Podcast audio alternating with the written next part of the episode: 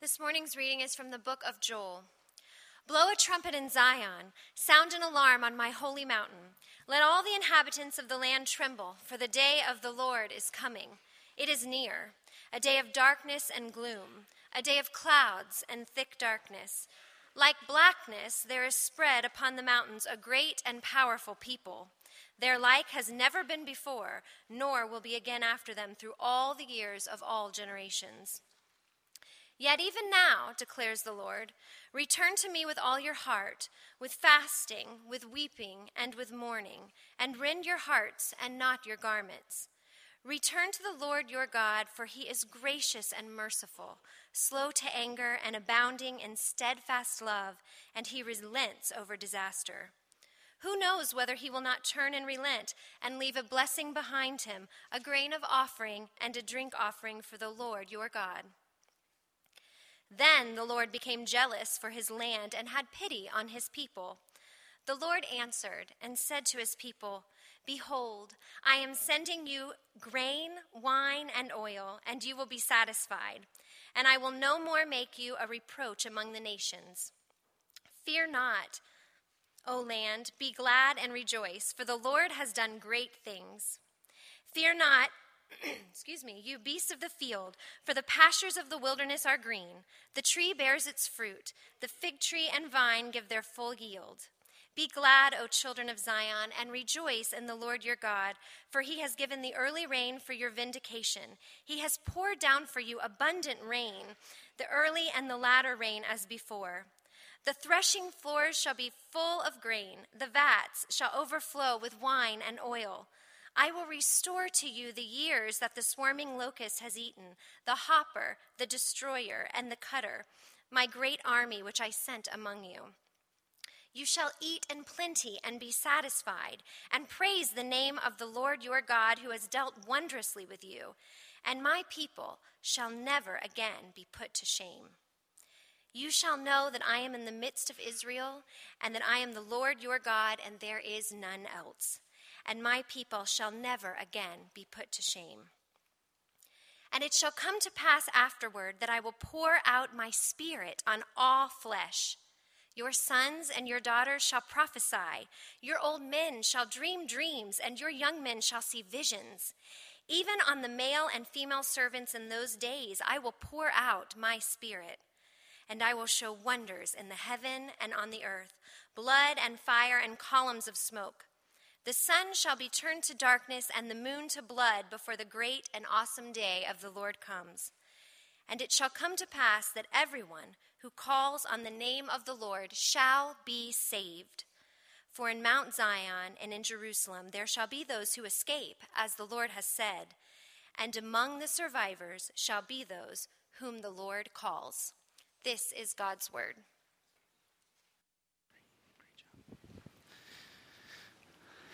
Thanks, Erica. Good morning. My name is Drew Bennett, I'm one of the pastors here at Church of the Redeemer. It's so good to see so many of you this morning. We are finishing our series in the Old Testament, uh, which is we've been doing for the better part of a year now, taking a week for each of the minor prophets, these last prophetic books in the Old Testament scriptures.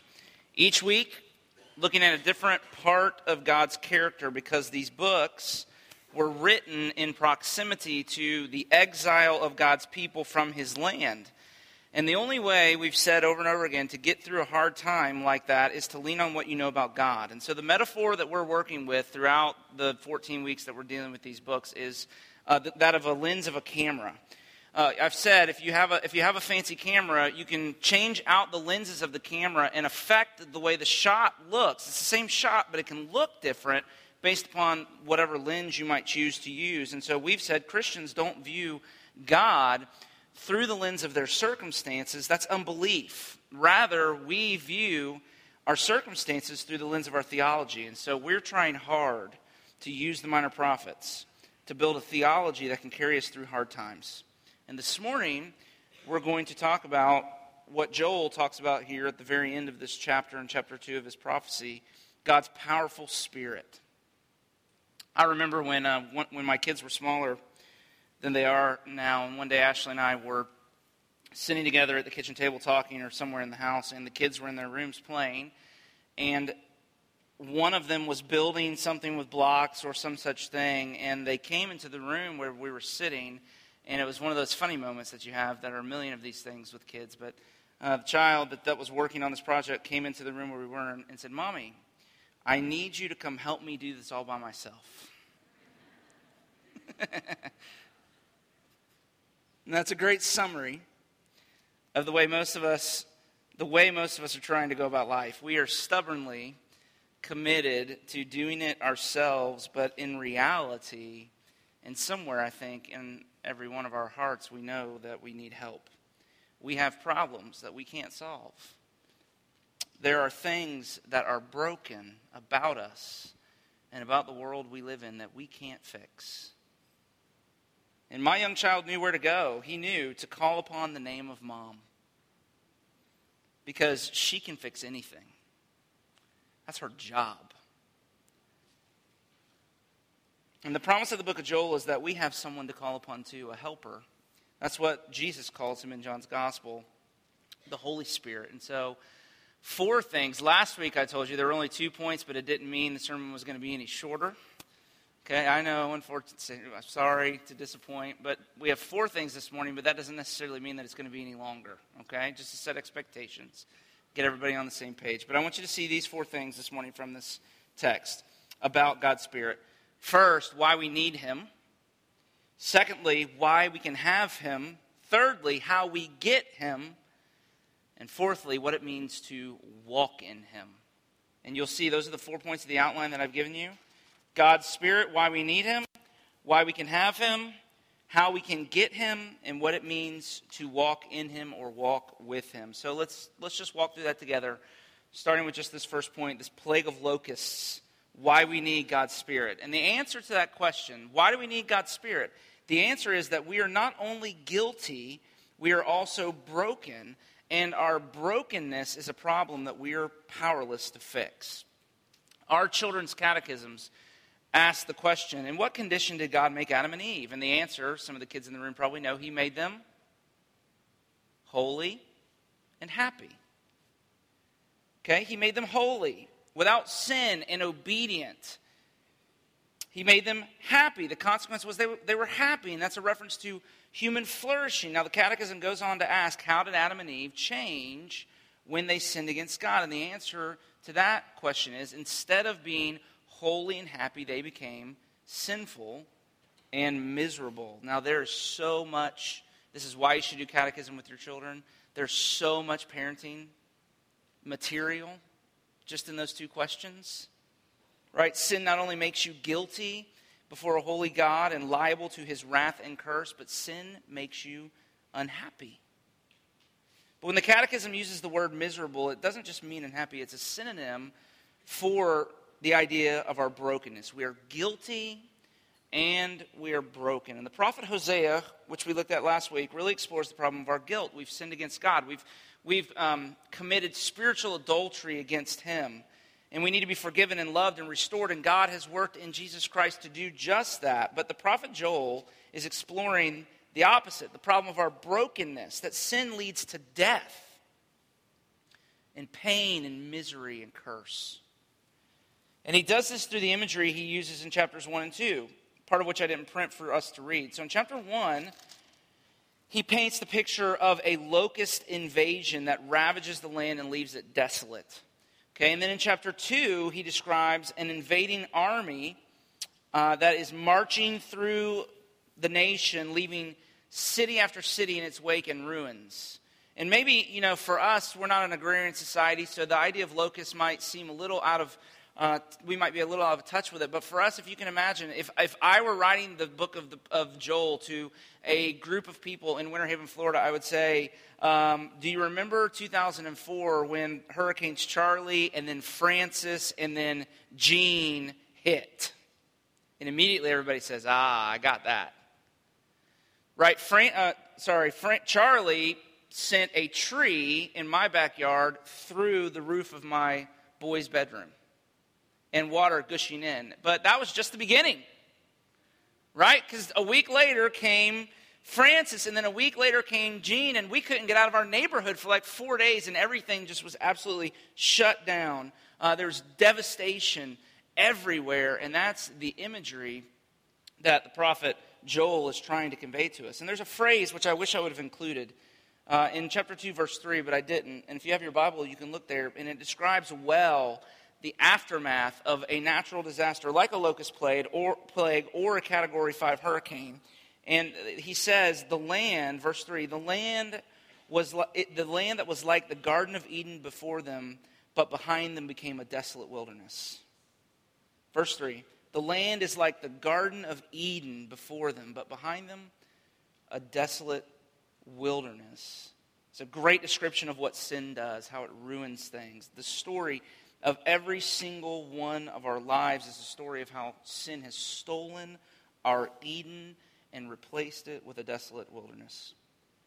I don't know if you saw the movie Hugo with Asa Butterfield that came out a few years ago based upon the book The Invention of Hugo Cabret by Brian Selznick. It's a story of an orphan boy who lives alone in the walls of a train station in Paris and keeps the clocks running because it's the job that he inherited from his alcoholic uncle who abandoned him. And it's really the story of this young boy and a relationship that he develops with an old man who runs a toy store in the train station. The toy owner, played by Ben Kingsley, is an old man who is very, very grumpy and very, very sad because he, like Hugo, had suffered incredible loss and had never really recovered. And so there was a time in this man's life where uh, he was doing what he loved the most, but it was taken away from him. And the, the grief of it broke him. He, he is a miserable man. And the boy's smart enough to pick up on this. At one point, he explains his observation, which is really fascinating. He says, Everything has a purpose, even machines. Clocks tell time, trains take you places, they do what they're meant to do. And maybe that's why broken machines make me so sad. They can't do what they're meant to do. And then he thinks about his new friend, this old man, and he says, maybe, maybe it's the same with people. If you lose your purpose, it's like you're broken. That's really good theology, by the way. Being broken means we can't do what we're meant to do. And in the story, this boy Hugo has a particular knack for fixing things that are broken. He finds clocks and machines and such, and he brings them back to his little place where he lives, and he puts them back together. Um, you know, and, and, and it's fascinating when he meets this old man who is so obviously broken, he can't help himself. Hugo sets out to become his friend, and it's through his kindness that the man's life begins to be put back together again. And it really is a, it's a beautiful story. It really is about the power of friendship and how we should handle one another with such care because we all have f- fragile, not fragile in Italian, but fragile. I hope you got that reference, right? Must be Italian, fragile. Fragile stamped across our lives and how we should handle one another with such care. But I think it's so powerful for me because it is a picture of the way God comes to us and through kindness in friendship and the ministry of the Holy Spirit begins to heal our brokenness. And so what you see in this book of Joel, and you really can't you can't see it well because we only picked chapter 2, but in the entire book there's a there's a structure to the book. Beginning in chapter 1 verse 1 that goes all the way to chapter 2 about verse 17 and from chapter 1 verse 1 to chapter 2 verse 17 there's this move of it before there's Eden but after there's desolate wilderness. But then something begins to happen in, in chapter 2, verse 18. There's a turn. There's a turn in the book, and everything, so everything before chapter 18 is how sin has taken us from Eden and produced in our lives a desolate wilderness. But then from chapter 2, verse 18, all the way to the end of chapter 3, the book begins to turn and describe how God is coming to meet us where we are in that place of a desolate wilderness, and He's bringing us back to Eden. And so in verse 25 of chapter 2, you see this great promise the Lord gives us I will restore to you the years that the swarming locust has eaten. So, the promise of the gospel is not only that in Jesus Christ God forgives our sins, but also through the work and the friendship of the Holy Spirit, He is remaking us. That's what the prophet Joel promises that God will deal with our sins but he also promises to restore us to what to restore to us what has been lost. God will address both our guilt and our brokenness. And so the expectation then of the gospel is not just that because we believe in Jesus, we'll be people who can have their sins forgiven. It is that if we believe in Jesus and if we walk in the power of the Holy Spirit, we will begin to experience, because of His work, the flourishing that we're meant to live with. See, the answer to our brokenness is the promise of the Spirit. Verses 28 through 32. The prophet Ezekiel also spoke about this promise of restoration, and he uses even more vivid imagery in Ezekiel 37. He says there's a Ezekiel wakes up and there's a valley of dry bones before him. And as Ezekiel begins to prophesy over this valley of dry bones, which is meant to represent our dry lives, our brokenness, our, you know, our devastation, as he begins to as he begins to prophesy the word of God, preach the gospel of God over these dry bones, he recounts there came a sound, a rattling, and a great wind like a breath uh, breathed life into the dry bones, and they lived. And then God explains, he says to Ezekiel, These bones are the house of Israel. Say to them, Thus says the Lord, Behold, I will open your graves and raise you up. I will put my spirit within you, and you shall live, and I will place you in your own land and then you shall know that I am the Lord. And the Hebrew word for breath is the word for God's Spirit. So the breath there in Ezekiel 37 that gives life to dry bones was the Spirit of God. And so the Spirit who hovered over the waters at the founding of creation in Genesis 1 will once again ho- hover over God's people to remake them. We're not only guilty, we're broken, and our brokenness is a po- problem that we are powerless to fix. And that's why we need God's Spirit, because His work in our lives is the solution. But secondly, the second thing we want to talk about, not only why do we need God's Spirit, but how can we have God's Spirit? How can we have Him? Why, excuse me, why can we have Him? Why? What happens here that shows us why God can make this offer to us? And there's a particular order in the book in this book in the way that God acts. You have to see that to understand the point I'm trying to make here. So before the promise of the Spirit, verse 28, you have to endure, go back to verse 1. See, the Spirit's down all the way at the end of the chapter, but at the beginning of the chapter, in order, before you can get to the Spirit down there at the end, you have to first, chapter 2, verse 1, endure the great day of the Lord. So Joel says, Blow the trumpet in Zion and sound the alarm on my holy mountain. Let all the inhabitants of the land tremble, for the day of the Lord is coming. It is near, a day of darkness and gloom, a day of clouds and thick darkness. And so the day of the Lord here is God's coming to deal with sin. It's Judgment Day. And the invasion of the locusts there in chapter 1 causes Joel's imagination to jump to what he calls the day of the Lord. Now, we're going to talk more about this as we go through the minor prophets. It's a really big theme, but not today. What is significant for us this morning is the order. God comes to judge sin on the day of the Lord, then the Spirit comes. So, verses 1 through 17 of chapter 2 is all about judgment. And then again, you can't see it as well because I've not printed the whole thing for you, but in chapter 18, there's a change. Verse 18 Then the Lord became jealous for his land and had pity on his people. And from there, Joel begins to talk about restoration. The first part of restoration is material blessings, he says, verses 18 through 27.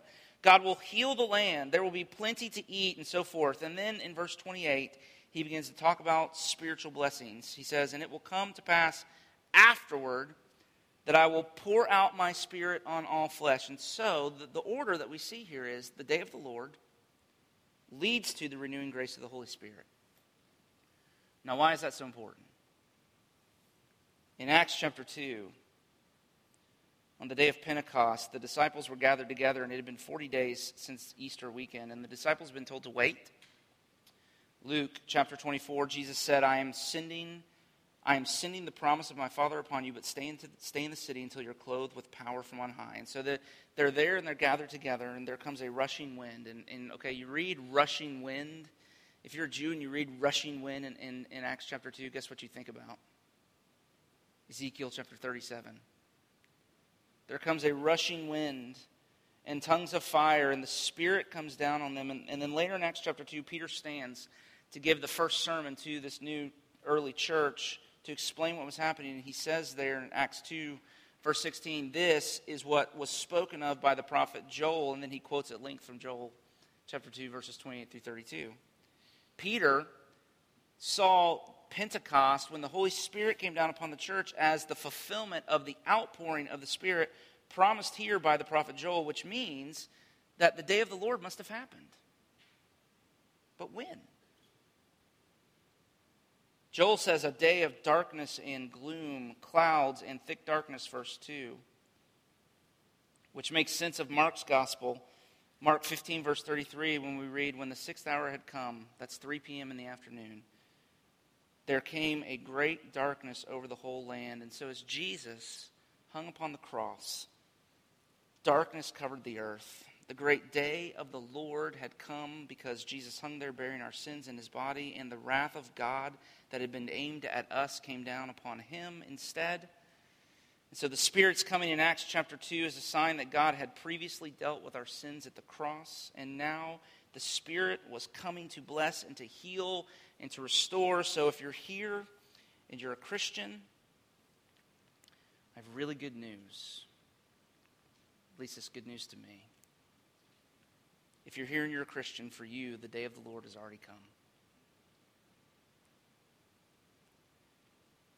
It was the day that the Lord Jesus hung on the cross for your sins, and the sky was darkened, and the earth was shaken by God's fierce wrath poured out upon him in our place, which is why, if you look at what happens in this book, there's this, there's this change that happens as this chapter 2 begins to unfold. At the beginning of the chapter, all the verbs are really ominous. Verse 1, tremble, verse 12, fast, weep, mourn. But then once you get past verse 18 and God begins to come and work for his people, you see in verse 21, everything changes. It's no longer weep, mourn, fast, tremble. Now it's verse 21, fear not. Verse 21, be glad and rejoice. Fear not. Be glad and rejoice, he says again. And so something has happened. And there's a, there's a massive application for us here that the day of the Lord is past and that this is the time of blessing. That's Peter's message in Acts chapter 2 that the Spirit coming down at Pentecost is the evidence that our sins have been paid for. He remembers them no more. Now, what does that do in your life if you believe that? What did it do to them? We read in the book of Acts, they were very different men after Acts 2. They had a new power in their life that created a new confidence and boldness, and it can do the same for us as well. And so, as we read these prophets together this year in our community Bible reading, remember, remember, if your faith is in the Lord Jesus, for you the day of the Lord is not looming out there in your future. It has already come. In Jesus Christ, God has dealt with our sins, and now, in sending the Spirit, He is dealing with our brokenness. But thirdly, if that's why we need the Spirit, and if that's why we can have Him, thirdly, how does He come? How does the power of God's Spirit come into your life? How do you get it? And that's the third thing. That's the third point we want to look at from this text. And uh, there's an irony here, okay? There's something we have to deal with that's, that's, somewhat, that's somewhat counterintuitive. And it's just this that according to Joel, in all of the Bible, if you tap into, if you understand, I, okay, I, I get, I, I, really do. I know that I'm broken. I can feel it. I may try to deny it, but I really can't feel it. I, there's a brokenness about my life, and I understand, okay, Jesus has died. Now God can deal with my brokenness in the Holy Spirit, but how, how does God's Spirit come into my life and begin to deal with me. And the irony is, is that God's power, according to the Bible, only comes to those who admit they're weak. It doesn't come to people who are strong. It doesn't come to the powerful. It doesn't come to the well connected. It doesn't come to the educated or to the righteous. It comes to the weak and the helpless, the broken and the needy who bring their weakness and their need to God in faith and ask Him to work for them. And it's this wonderful, wonderful phrase down at the very end of the chapter, verse 32, it shall come to pass that everyone who calls on the name of the Lord shall be saved. And that phrase is a sort of formula, formulaic expression of worship and trust in God for salvation. The name of the Lord is who God is, it refers to his distinct character and attributes. So the name of the Lord is a strong tower, and the righteous run into it and are safe, Proverbs 18 10 says. In other words, to know God loves you and that He has power and authority to protect you, His name, if you know it, it can make you feel safe in the middle of something very difficult. And so to call upon the name of the Lord means that you recognize in Him the solution to your problem. To call upon the name of the Lord is to take your weakness to Him because He's the one who has the solution. Now, when my sink won't drain in my house, I do not call upon the name of Jonathan Winfrey, my pastor. There's a long story that I don't have time to tell behind that. Jonathan has a propensity of flooding things when he goes to work on plumbing, as do I. If you need somebody to stand by you in a, in a, hard time, call upon the name of your pastor. If you need somebody to fix your sink, do not call upon the name of your pastors. I call upon the name of Kurt the plumber. when my sprinklers won't work, I call upon my friend Ryan because sprinklers are his business. If my heart hurts, or somebody I know's heart hurts, love, I call upon the name of my friend David Dodd. If there's a pastoral issue I'm not sure how to handle, I call upon my pastor, Tim Rice in Lakeland, because he's older and wiser than me. Do you see how, see, calling upon the name of the Lord means you recognize in him the attributes and the character of a person who can solve your problems. It's really teaching us how salvation works, okay?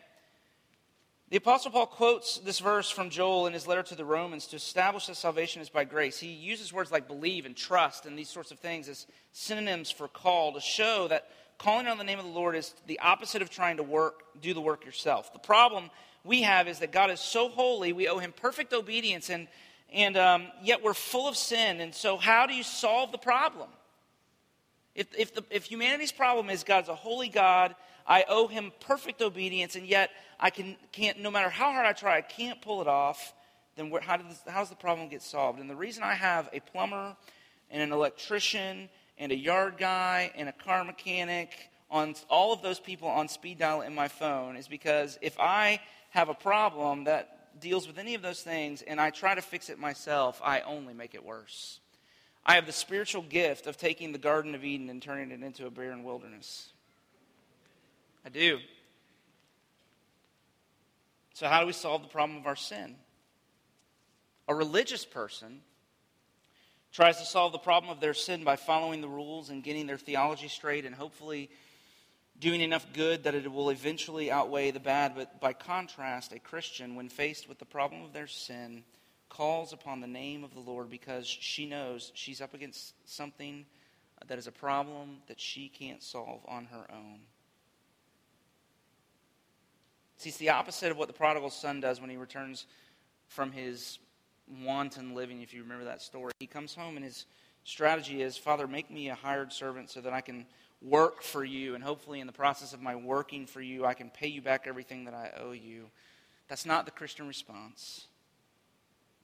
But for the Christian, for the person who's experienced conversion, the moment of salvation comes when you, when you stop doing and you start calling. Religious people do, Christians call. But this phrase not only teaches us how salvation works, it also shows us how the whole Christian life works.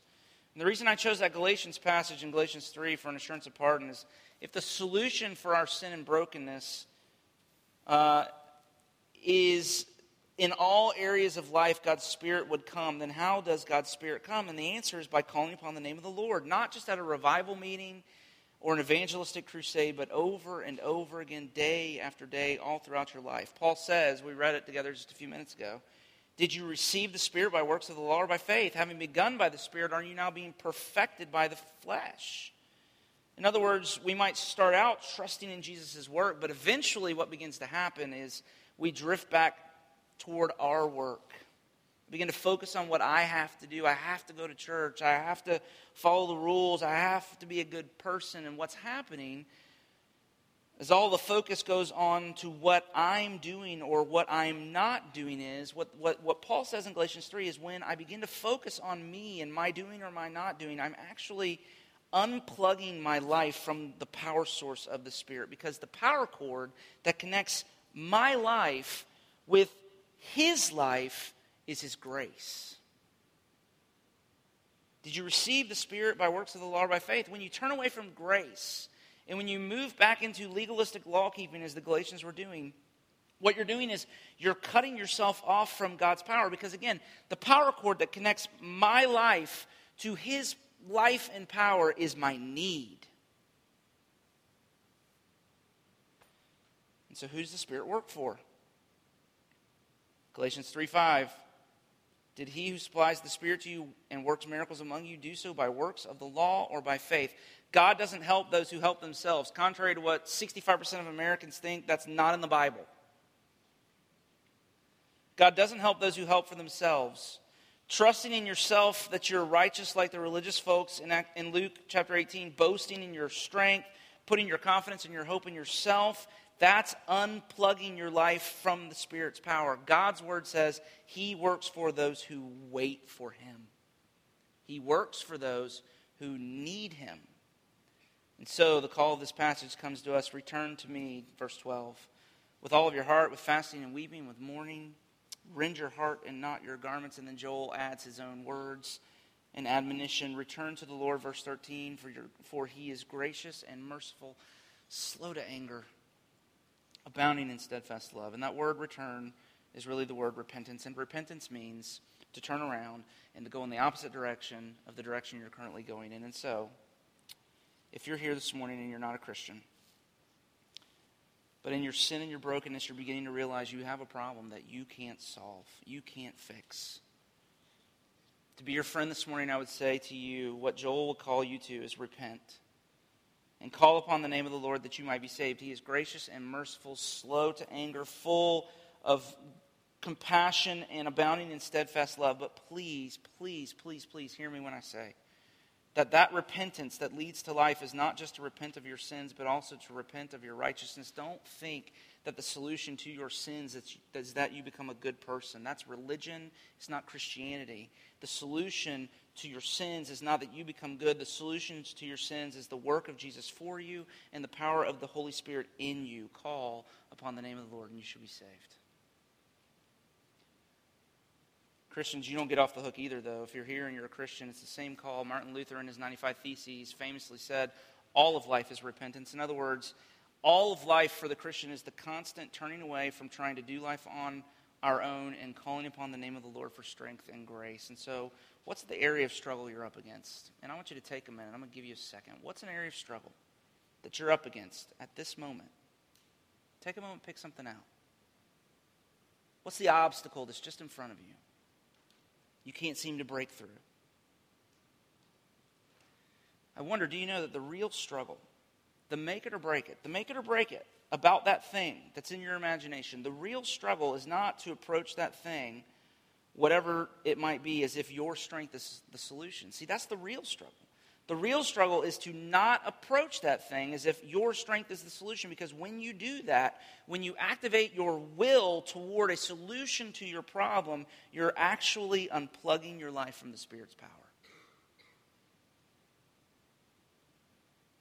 Return to the Lord your God, for he is gracious and merciful, slow to anger, and abounding in steadfast love. Take your will, take your will, replace it with need and then call upon Him. That's how the Christian life works. And that's how the Spirit comes. But lastly, one last thing, and then I'll be done. Paul, in Galatians 5, encourages us to walk the, by the Spirit, to live by the Spirit, to keep in step with the Spirit. And so, lastly, we need to ask what, what does the Spirit filled life look like? Or what does it mean to walk in Him or walk with him because I do think there's something here about that. And we need to spend some time on this because, admittedly, this is a huge area of weakness for us. And when I say us, I mean our denomination, probably even our church to some degree. Because even in our pastor's meeting this past week, discussing these verses at the end of Joel 2, you could feel the uncertainty about how to handle this topic of the Spirit. There's no chapter in our confession of faith on the Spirit. Did you hear that? There's no chapter in our confession of faith on the Spirit. And for a denomination that loves theology, we obviously don't love a theology of the Spirit. Prophecies, public stuff, speaking in tongues, like Joel alludes to here, and those things that happen in Acts, in, in Acts 2 and Pentecost, they aren't a, a, regular part of our worship service. Po- prophecy, dreams, visions, those things scare Presbyterians. Right? They do. Like, we just, can we just cut that little part out right there? In the reading at, you know, the beginning of, of verse 28. And I know there's some of you more familiar with these sorts of manifestations of the Spirit. And I want to say to you, I'm grateful you're here. You stretch us, and that's good. So please continue to do so. But hopefully, I can stretch you and all of us a little bit by making just a few comments on what I think is the best understanding of these verses And we might disagree, but let's, let's, just, let's just be an encouragement to one another in this. And I want to have a particular focal point just in the few minutes that I have left. One general, one general and then two specific applications of exactly what Joel means about the promise of the Holy Spirit being poured out here in verses 28 and beyond, and what it means for us to walk in the Spirit. One general and two specific applications, and then I'm done. First, I want you to see that the emphatic statement, we read that, you know, it shall come to pass, I will pour out my spirit on all flesh. Your sons and daughters shall prophesy. Your old men shall dream dreams. Your young men will see visions. We read that, and for me, because I'm nervous about it, probably, I immediately, the words that kind of come out in bold are prophecy, dreams, and visions. What are those things, right? But what we're meant to see in bold when we read verse 28 is not the prophecy and the dreams and the visions. The emphatic there, the big deal, the big deal in verse 28 is the promise that the Spirit will be poured out on everyone, because up to this point, the Spirit would only come on a select few. There would be a prophet here or there, or a king, or judge, or someone who God raised up and they did something unique and the Spirit came and then went. But in Joel, the Lord says, I will pour out my Spirit on all flesh men and women, young and old even servants. So don't get caught up in the prophecy and dreams and visions stuff before you marvel at what the really big deal is, which, which is no matter who you are, if you're a fourth grade girl or you're a 90 year old widow, if you've trusted in Jesus as your Savior, then His Spirit lives in you. That means that He is powerfully and supernaturally at work in you and through you. That got nothing from you guys. So you don't believe me yet. That that's the big deal. It's not just televangelists or celebrity pastors on TV that God is using. Men and women, young and old, extroverts, believe it or not, also introverts, people new to Christianity, and longtime Christians. The Spirit will be poured out on all flesh, Joel says. Every, thank you. There we go. All flesh. Every single one of us.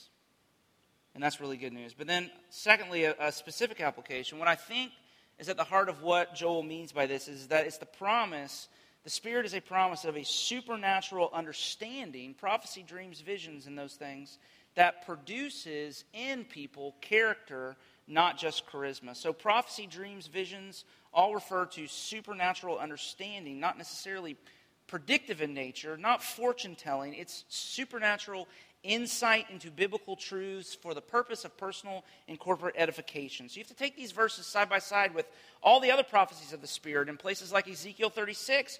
And the, the promise of the Spirit in the prophetic writings was that the Spirit would come, like Ezekiel says, to give us a new heart. That God says, I will put my Spirit in you and move you to obey my rules. So the purpose of the Spirit was to make people who were as yet unwilling and, and unable to obey, now have the abiding presence of God in them that they might become people who could truly obey from the heart. When Paul talks about the, the life of the Spirit in Galatians 5, it centers around the fruit of the Spirit, not the gifts of the Spirit. And so Jonathan Edwards, in Charity and Its Fruits, said that the fruit of the Spirit he contends the fruit of the Spirit is more important and should be more greatly desired than the gifts of the Spirit. Not at all. I'm not at all trying to minimize the ministry of the. I don't want to minimize the ministry of the gifts of the, or the gifts of the Spirit, but I just want you to see, put this in, highlight this one thing.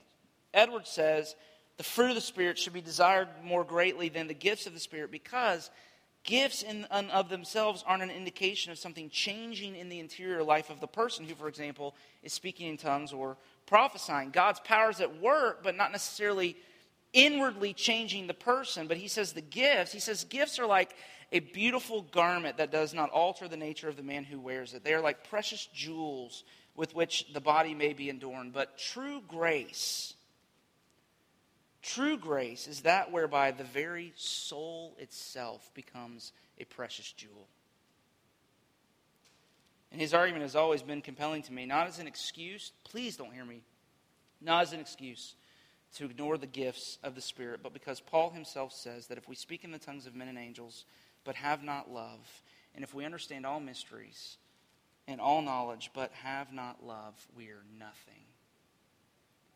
And so it's the promise of a supernatural understanding that produces a life of love. And then lastly, also, it's the promise of a supernatural power that tends toward the ordinary and not the extraordinary. We think of the life of the Spirit and we immediately think the big stuff. The Spirit is supernatural power, but it is not just on display in extraordinary signs and wonders. It's just as powerfully on display in the ordinary stuff. And so when I get a front row seat to witnessing one of my children be being kind to the other, I think, signs and wonders. right? Right there. Holy cow. That's a miracle, right? When the human heart moves towards another human heart in kindness, that is a miracle. Do you believe that? It is. And so don't get caught. See, we can get so far removed from the ordinary day-to-day stuff. It is it's enough. It's enough for your life ambition to be to be a good husband and father. And the Spirit is the power for that. Supernatural understanding that produces character toward a life of love, supernatural power that's towards the ordinary, not the extraordinary. In John chapter 7, just to close, Jesus says that if we get connected to the, to the power of the Spirit, our lives become like streams of living water that overflow and pour out into people all around us. Now, what are those streams of living water? That is the Spirit. Probably, John 7 there is an allusion to the prophecy in Ezekiel 47 that we read just a few weeks ago in our community Bible reading of the picture of the river flowing out of the temple. And we read about the river flowing out of the temple and about the rivers of life flowing out of us, that wherever the river goes, there is life. And that's a great description of a person who's filled with the Holy Spirit. Wherever they go, they bring life. Don't you want that to be true of you? Don't you want it to be true of our church? I do. Return. Call upon the name of the Lord. Let's pray together this morning, can we? Father, thank you for this great word to us this morning of the promise of your Holy Spirit, and we confess that we are immature in the things of your Spirit, and that sometimes, as hard as it may be for us to admit, our theology works against that for us. And so I do pray. Thank you for our brothers and sisters who patiently endure with us, who are in our midst, who uh, have been um, who have been patient and kind with us, and we pray that we would, you, you would use the, those of us from different shades of understanding of these things to encourage and strengthen one another. Uh, but we do pray ultimately, Father, that in, in your Spirit's coming, that it would be for us supernatural understanding of the truth of your gospel that would produce a life of love for others and supernatural power toward just the ordinary, everyday, day to day things that you've called us to, so that we might be a people uh, of which it is true what Jesus says in John 7 that we, because of the Spirit's presence in our life, would be like those where, wherein streams of living water are overflowing the banks of our life and pouring out wherever we go, that we would bring life. We so long for that. And so help us this morning. Help non Christians in the room this morning make, make sense of the, of the need to call upon the name of the Lord that they might be saved. And help Christians this morning make sense of the need uh, of being poked, as Joel has, toward calling upon the name of the Lord over and over again, day after day, that we might find the power of the Spirit that we so desperately need to address and to deal with our brokenness. We humbly come before you, even as we sing now. We pray these things in Jesus' name. Amen. Amen. So, as the Lord would send us now to the people and the places that He's called us to, um, He promises from Matthew chapter 28 that He would go with us. And that is the promise of the Spirit.